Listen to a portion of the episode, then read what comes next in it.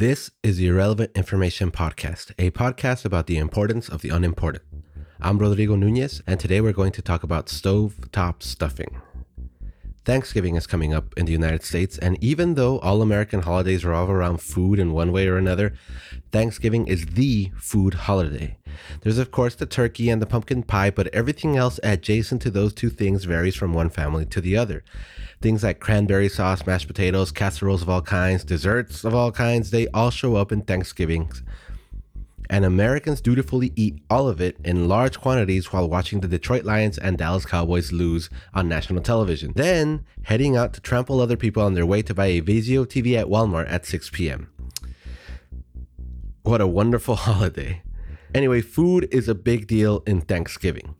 Esteemed chef and travel TV show host Anthony Bourdain has a whole Thanksgiving section in his last cookbook titled Appetites, a Cookbook. And his Thanksgiving routine takes three days, three entire days, and it involves not one, but two turkeys, one of which he dubs the show turkey and the other the business turkey. Now, I'm going to keep it real with you guys. As much as I like Bourdain and I love his TV show and I love his books, I don't think Thanksgiving meals are worth three days of work. There comes a point where there's diminishing returns, right? And I don't think anything illustrates this more than the topic of today's show. The one obvious side dish I left out when talking about the Thanksgiving meal is stuffing. Stuffing can be truly horrendous or it can be delicious. It can be time consuming and taxing, or it can be the easiest, most pleasurable part of your Thanksgiving meal preparation. That is, if you use stove-top stuffing.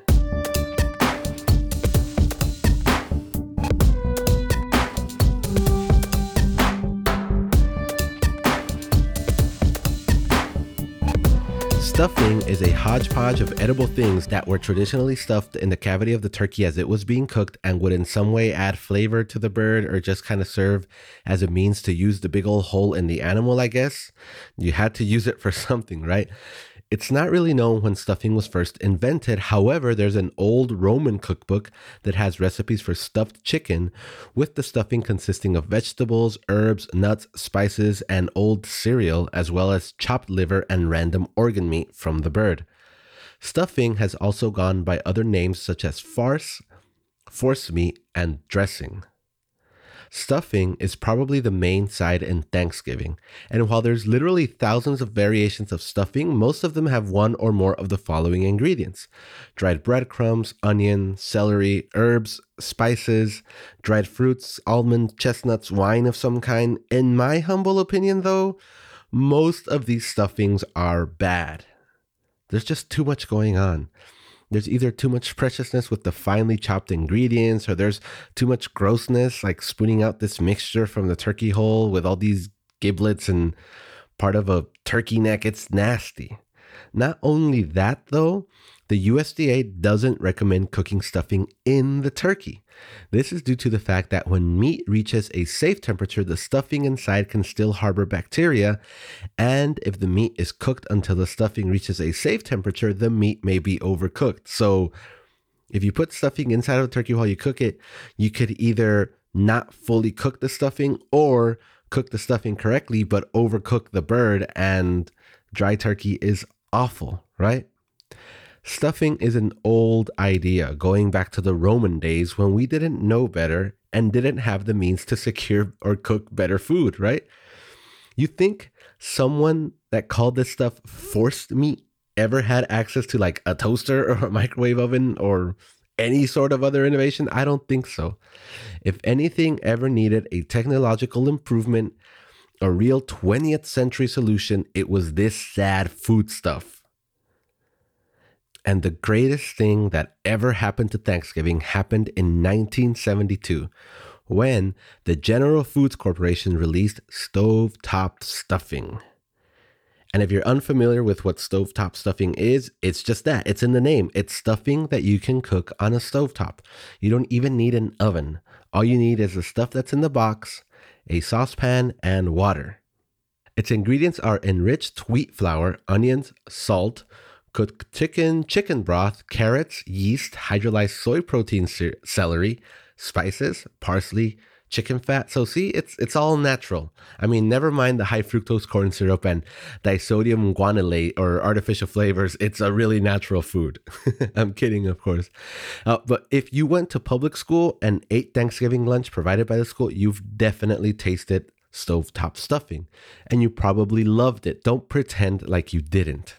Now, stovetop stuffing was invented and patented by a woman named Ruth Siems, who worked for General Foods and had a breakthrough determining the certain size of breadcrumb that would make rehydration work perfectly. That's the key to this magical food product.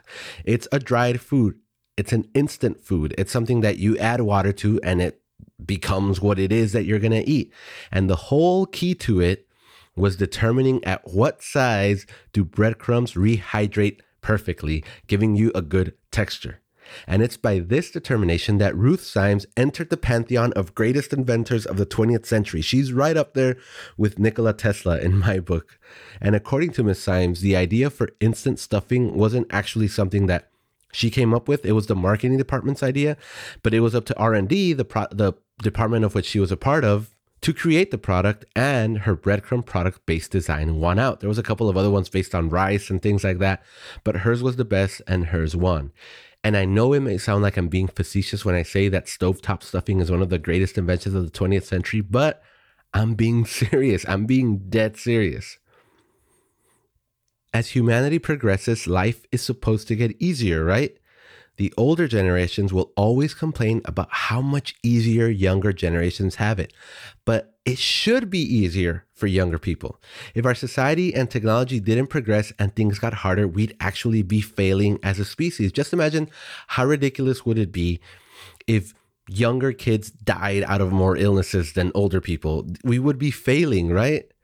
Stuffing as a concept is weird. Have you ever had mind blowing stuffing? Like, honestly, have you really, truly ever had stuffing that you were like, this is the best thing I've ever had? And would you ever prefer to have stuffing over anything else on the Thanksgiving table? Is stuffing worth putting any actual work into? Why would you even do that when the engineers at Kraft have already done it for us and have produced a product that is as good, if not better, than your grandma's recipe? Look, not everything merits hard work saying you enjoy or that you made this engineered product called stovetop stuffing instead of some arcane giblet ridden witch's brew should be celebrated instead of ridiculed or shamed or whatever it is. There's this stigma about store bought food that is easy to make that comes from a box as being unnatural or as being lesser than food that you slave over. And I don't really get the point. Imagine if when you showed up to dinner, people asked you, Hey, how was the drive over here? And you said, Oh, I didn't drive. Why would I use one of those horrible, unnatural automobiles? I took a horse and buggy and I had to get here fast. So I whipped the horse to the point that it died and I had to have another horse brought over and the wheels repaired because I went over this pothole and I injured my lower back because of how high I jumped when we hit the bump. And I landed on my tailbone because why would my vehicle have suspension? I couldn't possibly do that to my body. It's unnatural. And yet, I know that was ridiculous, but there's this stigma about engineered 20th century food products that, just like any other invention, have made our life easier. Honestly, stovetop stuffing is awesome. It's just as good as anything else, and it's a fraction of the time, and nobody really likes that other stuff. Do yourself a favor. This Thanksgiving, don't cook the stuffing. Throw away that weird ancient recipe that you got from your grandma or your great aunt or that your mom got from someone because honestly, nobody really likes it. Go down to the grocery store, get some traditional cornbread flavor or turkey flavor or sage flavor stovetop stuffing and relax a little. The engineers already did the work for you. There's a patent to prove it. Plus, you need as much energy as you can to trample people on the way to a discounted Keurig during your Black Friday shopping.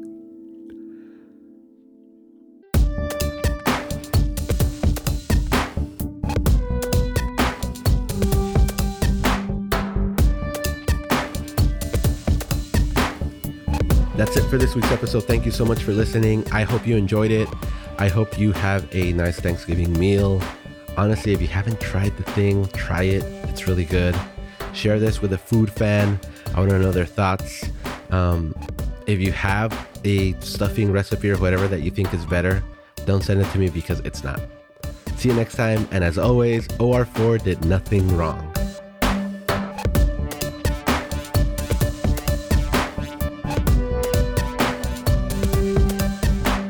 This is the Irrelevant Podcast Network. Thanks for listening.